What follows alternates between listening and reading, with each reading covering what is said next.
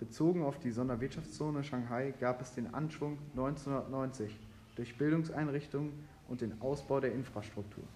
Im Verlauf kam es zu Spread-Effekten und beispielsweise das BIP stieg von 6 Milliarden auf 645 Milliarden Yuan an. Technologische Entwicklung und Know-how haben genauso wie die Förderung der Wachstumszentren und die Möglichkeit für ausländische Banken zur Ansiedlung zum Aufschwung der wirtschaftlichen Lage beigetragen.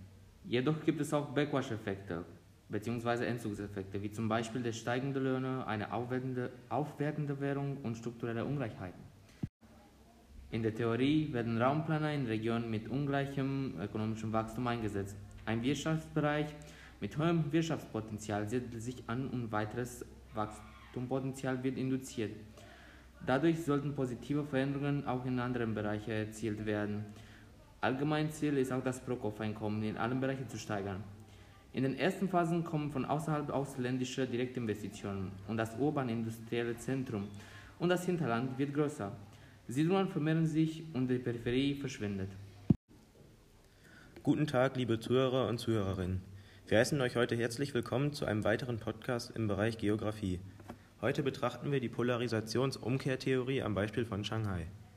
Allgemein kann man zur Sonderwirtschaftszone in Shanghai sagen, dass sie sich über 29 Quadratkilometer erstreckt und viele Vorteile für Unternehmen darstellt.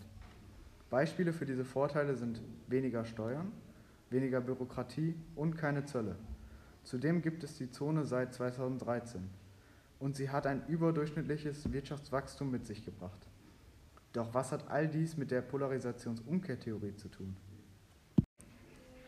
Die Polarisationsumkehrtheorie lässt sich gut auf das Beispiel der Sonderwirtschaftszone Shanghai anwenden. Wichtig wird in nächster Zeit, die Backwash-Effekte zu stoppen oder wenigstens zu verringern, um weiteres Bestehenbleiben zu gewährleisten.